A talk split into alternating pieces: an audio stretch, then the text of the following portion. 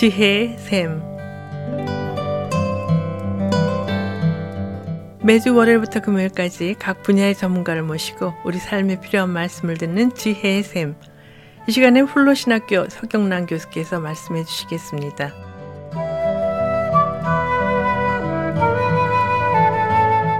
안녕하세요. 오늘은 여러분들과 함께 평화의 눈으로 세상을 바라보는 가운데 희생 혹은 희생자에 주목하는 시간을 가지기 원합니다.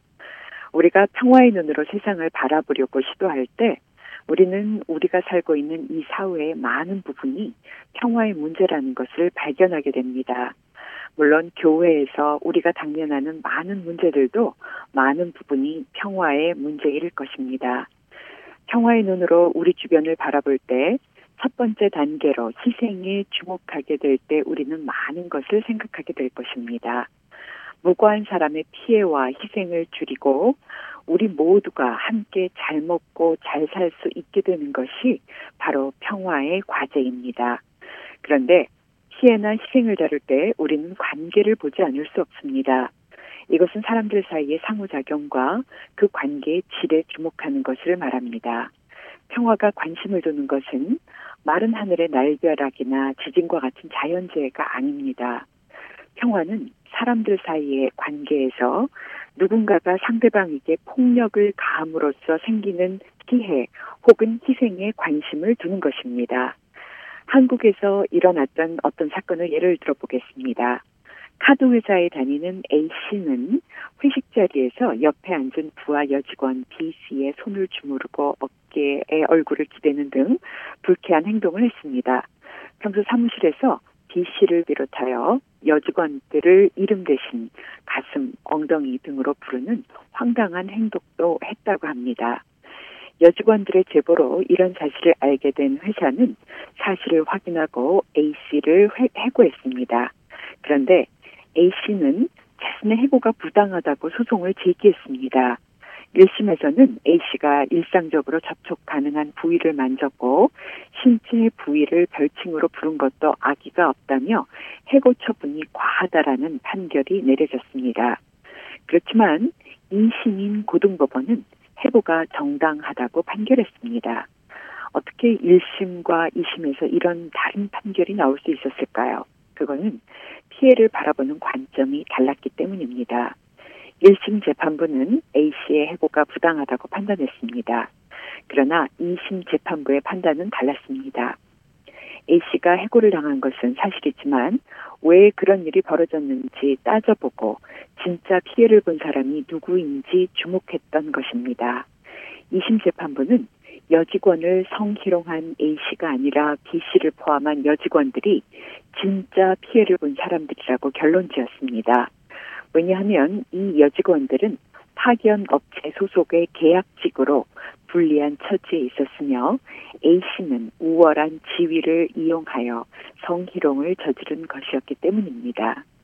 여기서 우리가 기억해야 할 것은 평화의 눈으로 사건을 본다는 것은 먼저 누가 피해자이며 피해가 무엇인지를 확인한다라는 것입니다. A씨가 당한 해고와 여직원들이 당한 성희롱 중 무엇이 진짜 폭력에 의한 피해인지 제대로 보기 위해서는 사건 뒤에 숨어 있는 관계에 주목해야만 합니다. 사람들 사이의 관계와 그 질에 주목하게 될 때 우리는 희생의 원인과 해결 방법을 찾을 수 있습니다.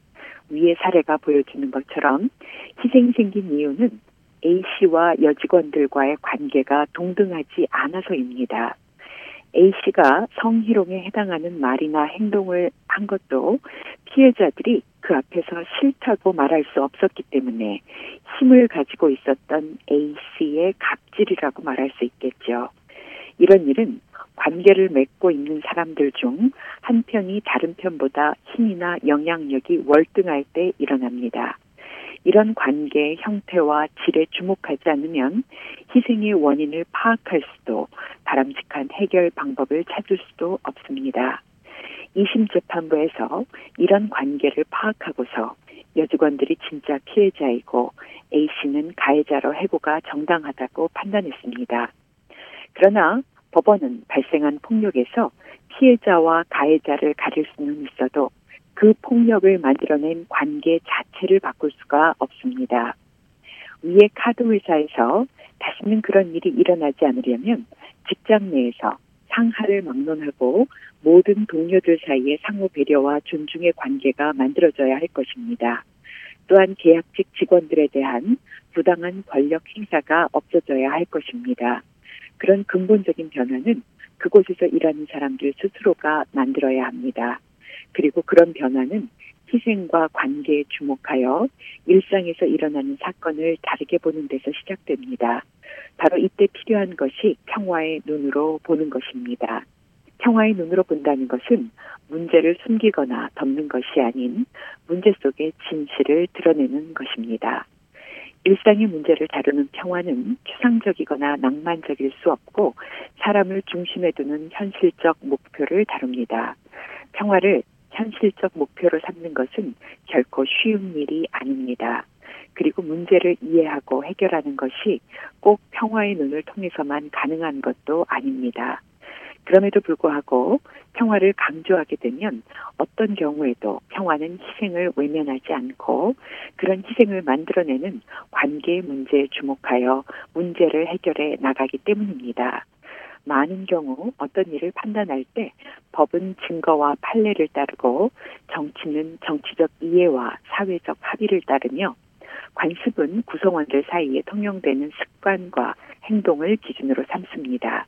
그런데 그런 기준들은 상황에 따라 변하고 때론 다수의 이익이나 여론의 영향 또는 증거의 부족을 이유로 누군가의 희생에 눈을 감는 경우가 많이 있습니다. 그러나 우리가 평화를 추구하게 된다면 우리는 희생당하는 사람들과 그들의 희생을 줄이는데 관심을 가지고 그것을 가장 중요한 과제로 다루어야 할 것입니다. 일상의 모든 영역에서 폭력을 줄이고 희생당하는 사람이 없도록 하는 것이 바로 평화 사역입니다. 우리는 세상의 보냄을 받은 교회로서 세상의 모든 문제들 가운데 평화를 구하며 평화의 사역을 감당할 사명이 있는 사람들입니다. 예수님께서는 십자가에서 힘에서 밀려나 스스로 배제당한 자로 이 세상의 모든 피해자들과 연대하시며 정의를 이루셨습니다. 예수님의 십자가를 따라가는 우리 예수님의 제자들도 이러한 십자가의 도로 인하여 희생과 폭력에 주목하며 이 일을 풀어나가는 평화의 사역을 감당할 사명이 있습니다. 우리 가정에서 직장과 일터에서 믿음의 공동체에서 폭력을 줄이고 희생당하는 사람들이 없어지도록 하는 평화 사역을 잘 감당할 수 있기를 간절히 기도합니다. 감사합니다.